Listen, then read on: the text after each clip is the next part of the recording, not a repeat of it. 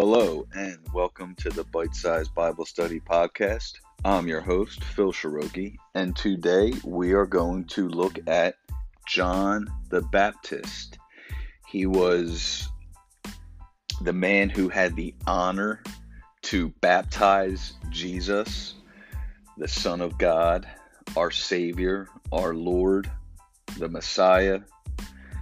I mean, Emmanuel, Elohim. There's so many beautiful names for him that don't even do him justice as far as who he is. But John the Baptist was the um, the one who was sort of the precursor to Jesus' beginnings of his earthly ministry, anyway. So we're going to look at all four Gospels, the account that um, we're going to actually start in Mark, we're going to move to Matthew, then we'll move on to Luke, and we'll finish up in the book of John. And again, we're going to look at just all four Gospels, how they present and speak about John the Baptist.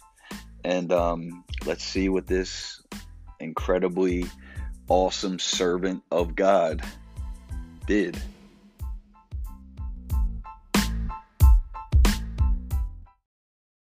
All right, and like I said, we are going to begin in the book of Mark, chapter 1, verses 1 to 11. The beginning of the gospel of Jesus Christ, the Son of God. Quickly, that word gospel means uh, euangelion. Euangelion would be the Greek Hebrew. Compare evangel, evangelize, evangelistic. In ancient Greece, euangelion designated the reward given for bringing good news. Later, it came to mean the good news itself. In the New Testament, the word includes both the promise of salvation and its fulfillment by the life, death, resurrection, and ascension of Jesus Christ. Euangelion also designates the written narratives of Matthew, Mark, Luke, and John. So, quick background there on the word gospel. It's used many times. I say it all the time. So, there is the actual meaning according to um, Strong's Concordance. So, picking up in verse 2 As it was written in the prophets, Behold, I send my messenger before your face who will prepare your way before you. The voice of one crying in the wilderness, Prepare the way of the Lord, make his paths straight. John came baptizing in the wilderness and preaching a baptism of repentance for the remission of sins. Then all the land of Judea and those from Jerusalem went out to him and were all baptized by him in the Jordan River, confessing their sins. Couple of quick notes there. If you notice, John was in the wilderness. He was actually, um, he made people come to him. And the reason he did that, it's believed, is because he wanted people to leave the world, leave all their cares behind, and come and experience this new this beginning of this new covenant which is baptism in water which we'll later later see what that signifies here. And if you notice there in verse 4 it says John came baptizing in the wilderness and preaching a baptism of repentance for the remission of sins. And that word remission there is aphesis which means from aphemi to send away. The word signifies a release from bondage or imprisonment, dismissal, sending away, and forgiveness, with the added quality of canceling out all judgment, punishment, obligation, or debt. There's nowhere in the world you're going to find a greater offer than that. Usually if we have a debt, if we have, you know, something that is owed to another person, they're going to want repayment in one form or another. It is very rare these days that you find a complete remission, but that's what God offers us through salvation through his son Jesus Christ. Complete remission of sins. So picking up at verse 5, then all the land of Judea and those from Jerusalem went out to him and were all baptized by him in the Jordan River confessing their sins. Now John was clothed with camel's hair and with a leather belt around his waist, and he ate locusts and wild honey.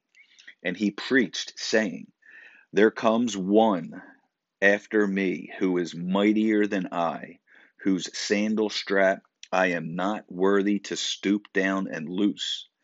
I indeed baptized you with water, but he will baptize you with the Holy Spirit. It came to pass in those days that Jesus came from Nazareth of Galilee and was baptized by John in the Jordan. And immediately coming up from the water, he saw the heavens parting and the Spirit descending upon him like a dove.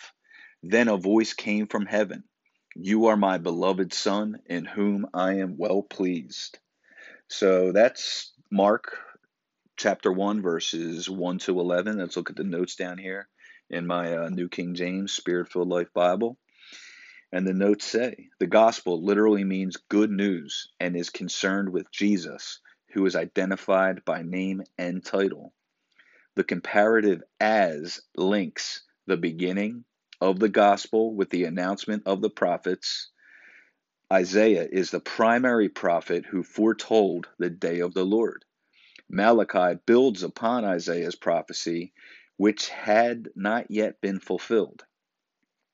The prophetic promise is interpreted by Mark to be fulfilled in the ministry of John the Baptist, the messenger who paves the way for the Lord. Repentance is a prerequisite to baptism.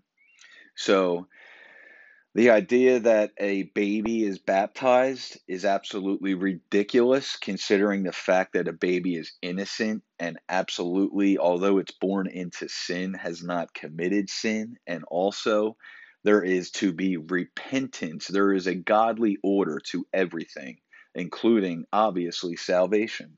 So the again, there without repentance, baptism is pointless. It's a, another false teaching of the Catholic Church. It's just complete backwards theology, and it's completely made up and man made like everything else throughout Catholicism, which is why I completely reject it and speak against it so much because it's nothing but another dead religion that mixes in Christianity. And just look at my back, look at my episode a little while back on Catholicism, and you'll see exactly what the roots of it are the false teachings and all of the just legalism that's involved with it that have no biblical basis whatsoever. And as I always say, without any true biblical rooting in the Word of God, it's nothing but false teaching and lying and subjecting people to false um, beliefs and false hope. So reject false teachings no matter how popular they are in the world. Picking up for the notes here at verse 5. The Greek tense translated went out suggests a continual exodus of the people of Judea extending over a period of time. Uh, and then the verse on note uh, note on verse six. Uh, this is where it talks about John being clothed with camel's hair, leather belt, eating locusts and wild honey. The point of that is John's clothing and diet link him with Elijah. So again, Elijah being probably one of the greatest prophets in the entire Bible, if not the greatest. Um, his the supernatural um, works that God did through Elijah were absolutely incredible, and Elijah was, um, you know, one of the few that actually uh, never technically died, went up to be with the Lord, and you know, um, for John the Baptist to be compared directly to Elijah is very significant, and which is why we're taking the time to look at John the Baptist, um, because God put this on my heart a little while ago, honestly, and um, this morning when I woke up, uh, my little verse of the day in my Bible app was directly related to John the Baptist, which you know I saw as a little confirmation that it's maybe time for me to actually address this and speak on it, which I'm very happy to do. Excuse me. So, um, picking up at verse 7 and he preached, saying, There comes one after me who is mightier than I, whose sandal strap I am not worthy to stoop down and loose. I indeed baptized you with water, but he will baptize you with the Holy Spirit. So, John baptizes with water was symbolic. Only Jesus can baptize with the Holy Spirit. And only after his exaltation, following the ascension, Jesus connected John's prophecy with Pentecost, which is that day of Pentecost in the book of Acts. You can look it up. It's uh, Acts chapter 1, verses 5 and 8, is when the Holy Spirit first fell on the New Testament church. They saw signs and wonders. And from that moment on, we've been filled with the Holy Spirit, empowered by the Holy Spirit to live and preach the word of God and spread the gospel with boldness it's up to us. Do we, again, fill our cup afresh, seek the Lord, seek constant renewing of the Holy Spirit, and that's our power to live this life that we're called to. It's impossible to live a Christian life without being filled with the Holy Spirit. Sometimes there's evidence of tongues, sometimes there is not. We'll get into the whole speaking in tongues things at some point down the line, but emotional reaction has nothing to do and feeling have nothing to do with conscious choices and conscious prayers to God. He answers prayer when we request things such as being filled with the Holy Spirit. Every day I pray for God to fill me anew with the Holy Spirit, and He does, and He empowers me to walk the path that He's put in front of me, like He does for everyone who asks Him. It's simply it goes back to you have not because you do not ask. If it's in line with the will of God, pray. He will bless you and he will fulfill his promise on his end. Picking up for the note at verse 9 Jesus was not baptized for his own sins because he was guiltless. His baptism gave approval to the ministry of John and was an act of dedication to his own ministry.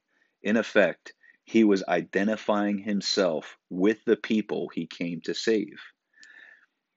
The Holy Spirit empowers Jesus for his ministry. The dove not only suggests gentleness and purity, but was also used as a sacrificial offering. The scene presents a picture of the character and manner of Jesus' redemptive ministry.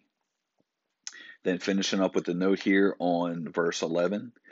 Note the inner bond between the Son of God and the Father.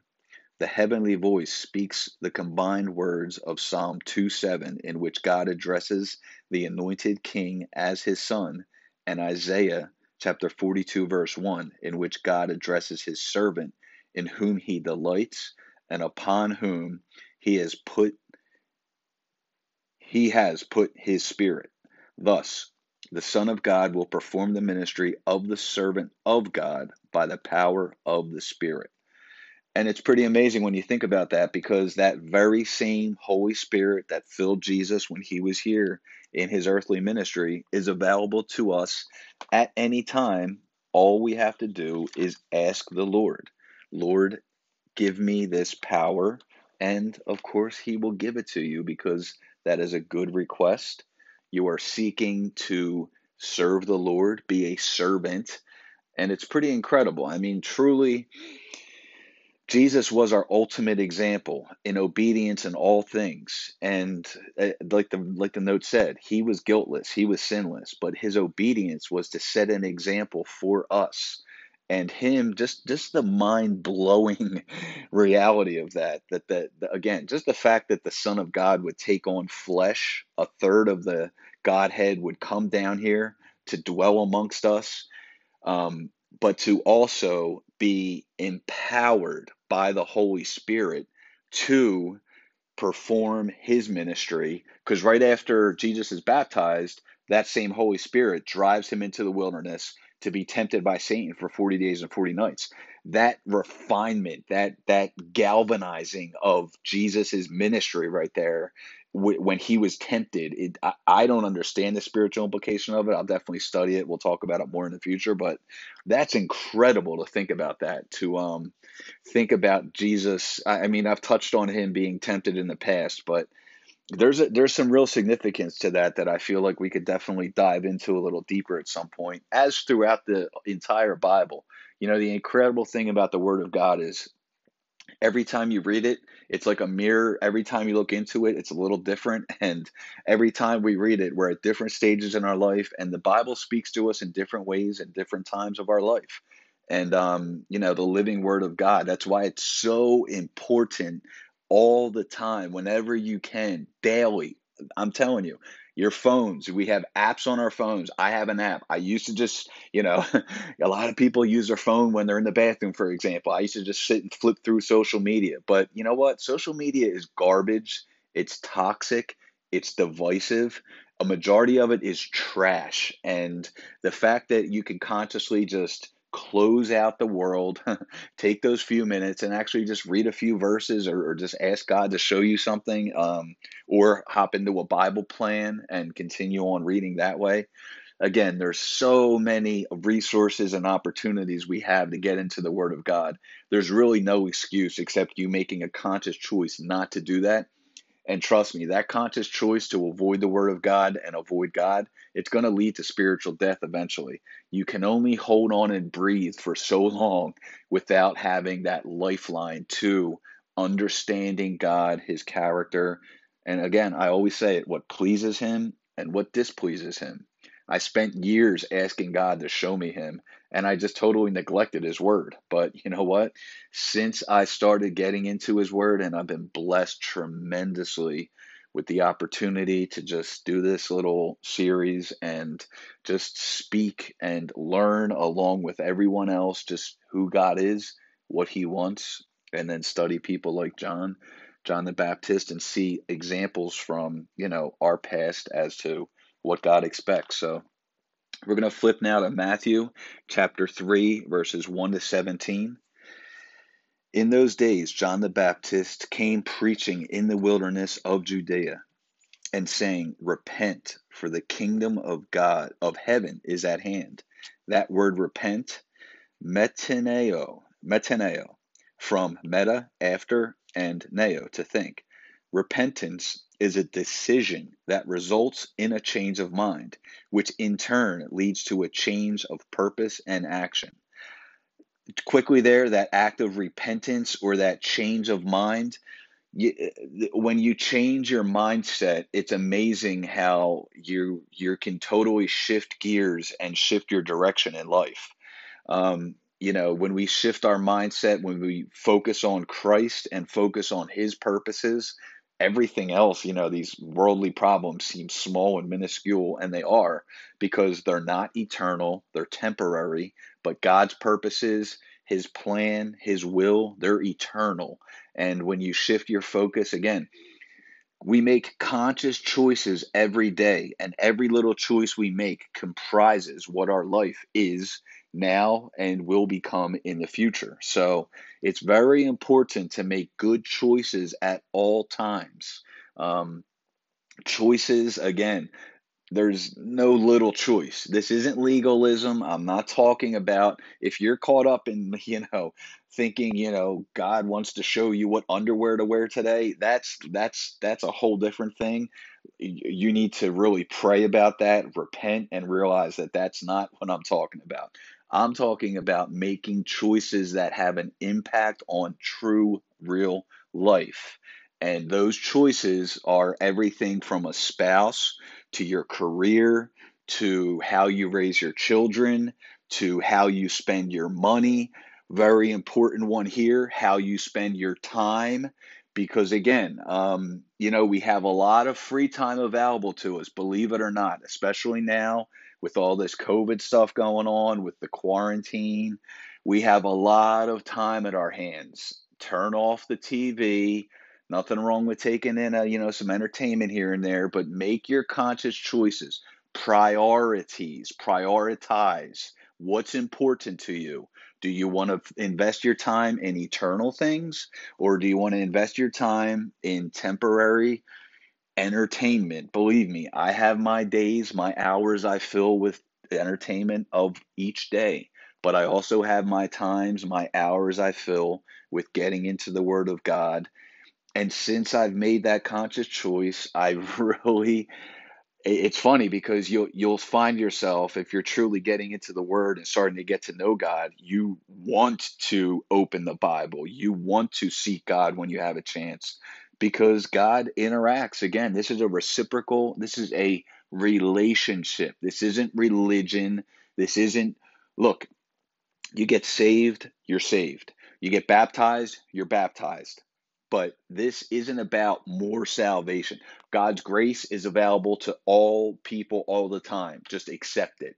Forgiveness is accepted. These are free gifts from God. You can't earn them. So don't think that, you're going to earn anything. You're not earning any brownie points with God.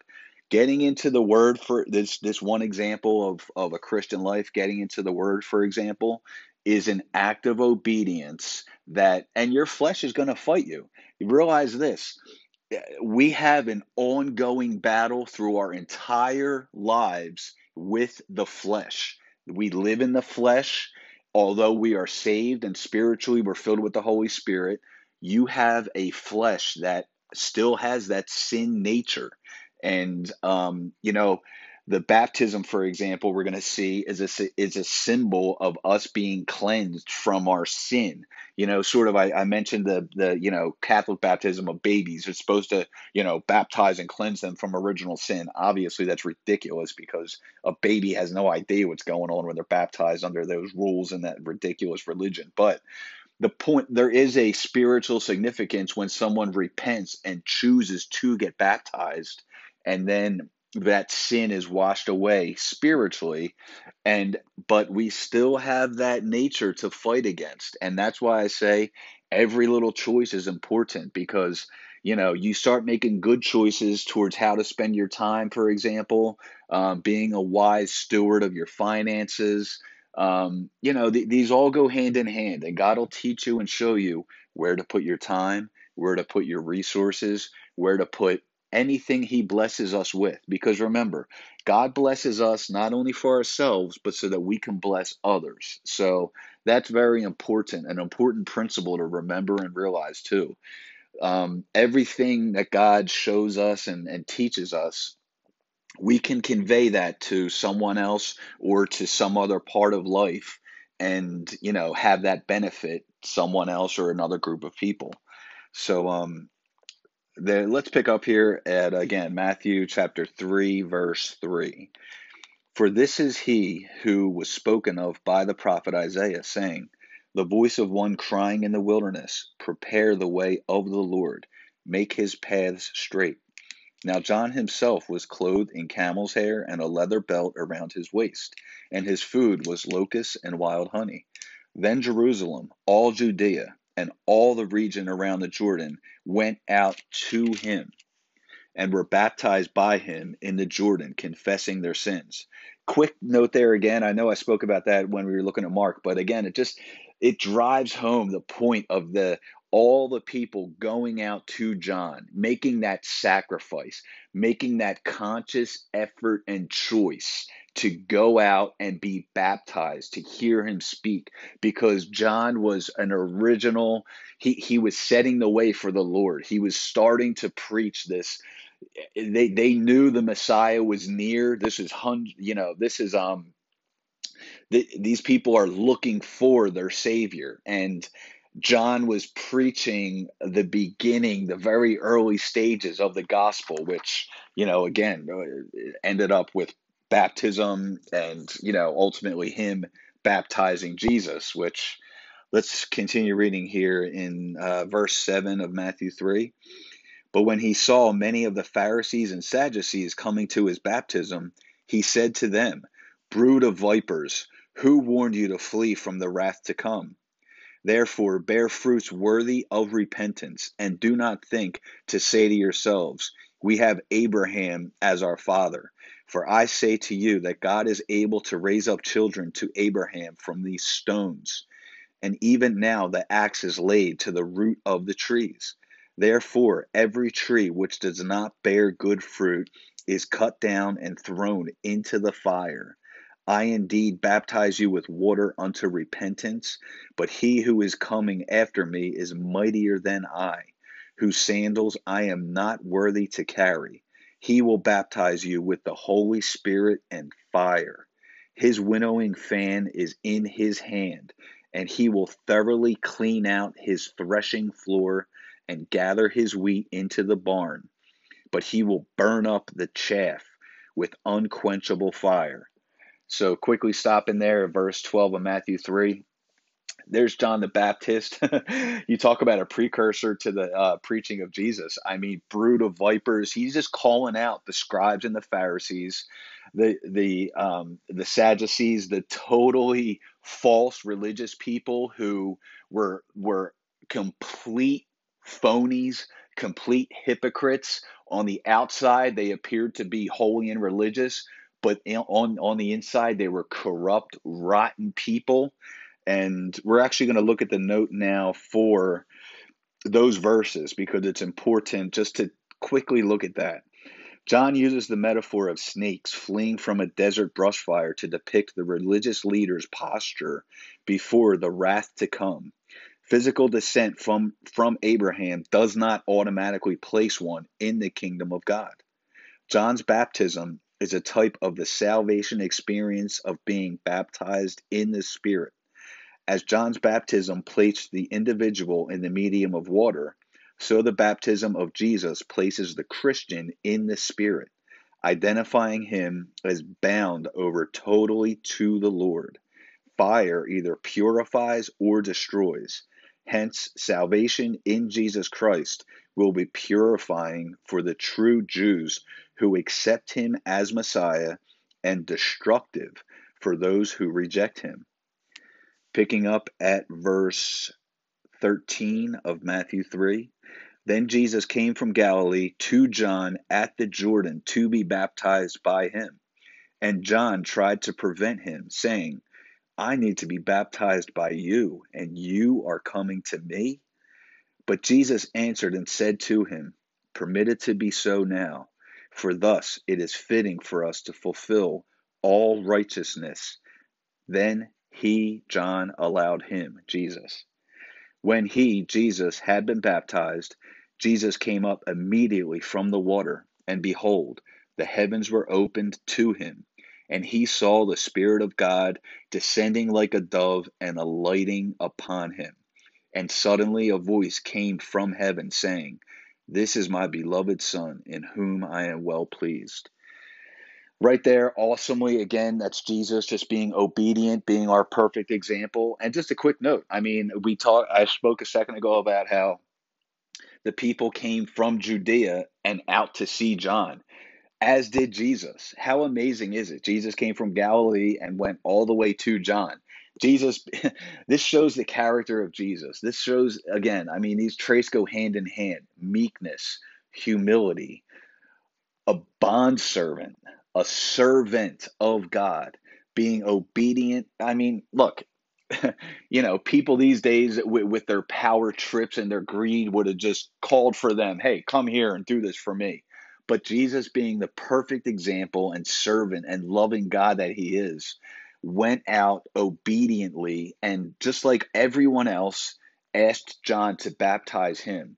That travel through the wilderness to see John, that's significant. And it's just beautiful just to think of our Lord, our Savior, the goodness of our God. It's it breaks my heart when I see this world and how they reject the goodness and who God is. And it's important to just note these things and also it's important because you know the church is in a real really stale state right now and we need to realize how important what and special the gift is that we have um, don't ever take salvation or the blood of jesus and the baptism of the holy spirit for granted um, and god the father calls us calls you out of this world out of the world, not to be part of the world, not to fit in with the world. We're called by the Father, it says, out of this world through his Son, Jesus Christ, and blessed with his Holy Spirit.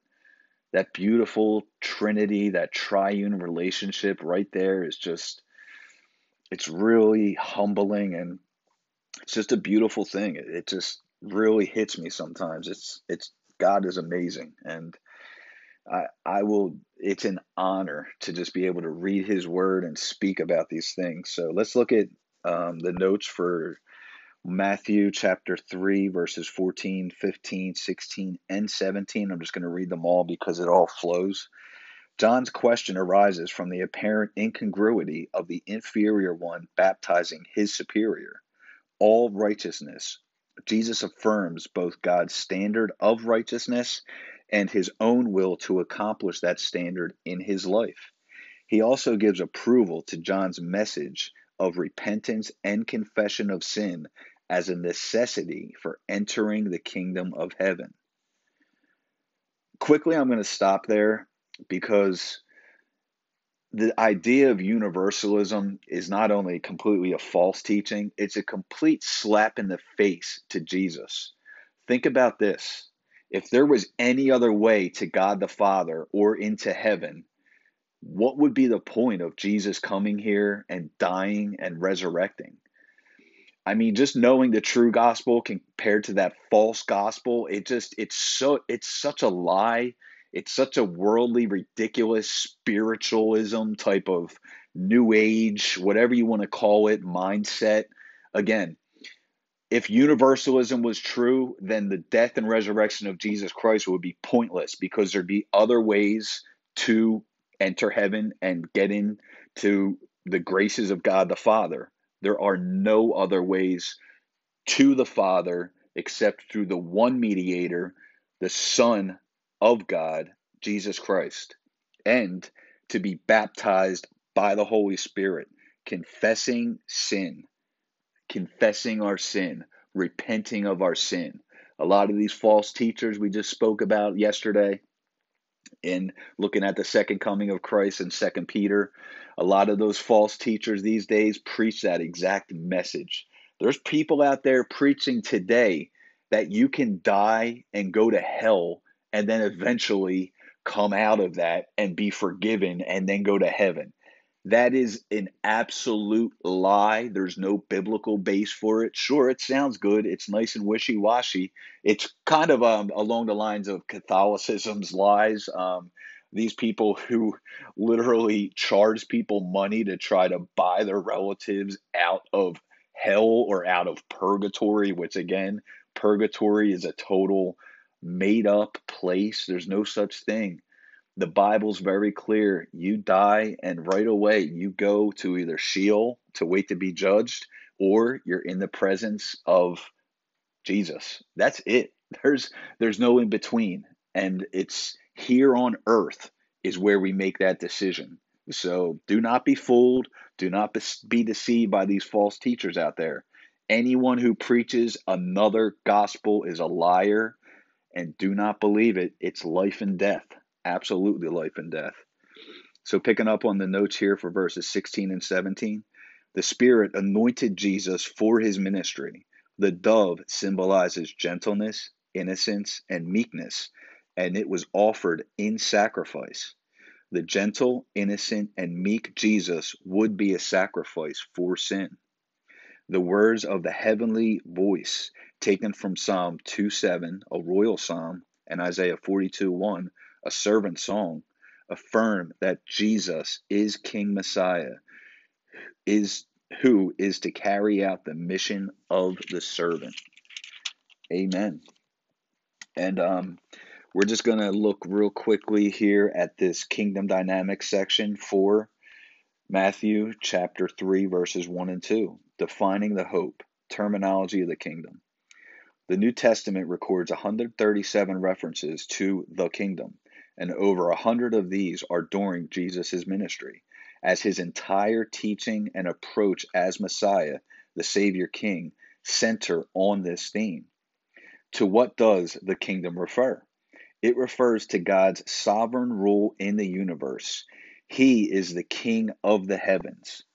But more specifically, here it refers to the entry of God's long anticipated anointed one the prophesied Messiah. excuse me, the promised son of David, who would not only be the Savior, deliverer, and King of Israel, but all of mankind. The Gentiles, or all nations, all flesh, were promised recipients of this hope. See Isaiah 9 6, 7, 11 10, and 45. Declaring the kingdom at hand that is drawing near John was announcing that the rule of God's king was about to overthrow the power and rule of all evil, both human and hellish. The kingdom was near because the king was here, and his presence, introducing the power of the kingdom of God, meant a new world of potential hope to mankind. Man would no more need to be held hostage to either the rule of death over mankind, resultant from human sin and sinning, or the deadening rule of oppressive human systems, political or otherwise. Further, the kingdom of darkness would be confronted, and the death, deprivation, disease, and destruction levied by satanic power would begin to be overthrown. As God's king, Jesus offers the blessing of God's rule now available to bring life to every human experience, as well as deliverance from the dominance of either flesh or the devil. And then looking at the note here for verse chapter 3 verse 1 2 and also 417 repentance the message of the kingdom. The first call of the kingdom is to repentance. The implications of biblical repentance are threefold renunciation and reversal, submission and teachability, and continual shapeability.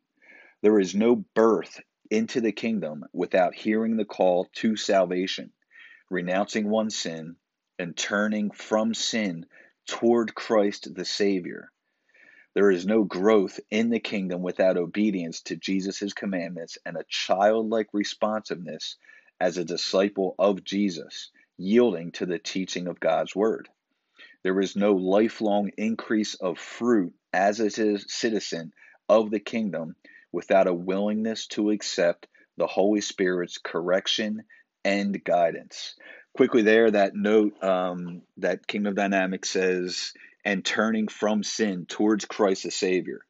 One time when I was reading this, God gave me this cool vision of just literally, um, you know, we're walking a path and we're just walking our normal life. But when we get saved, we literally stop dead in our tracks, make a 180 degree turn, look at Jesus, and start walking a different path.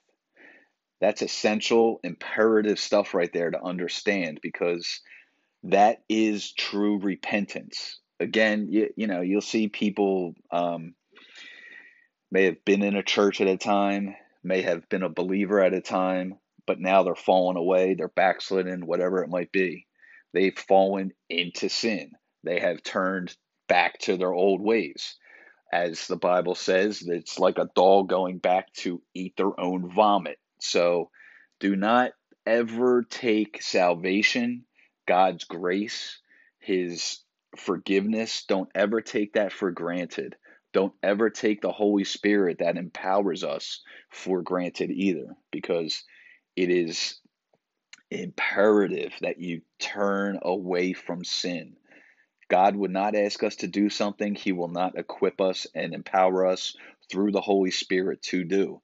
And by God's grace, we live this life of serving Him, being bond servants.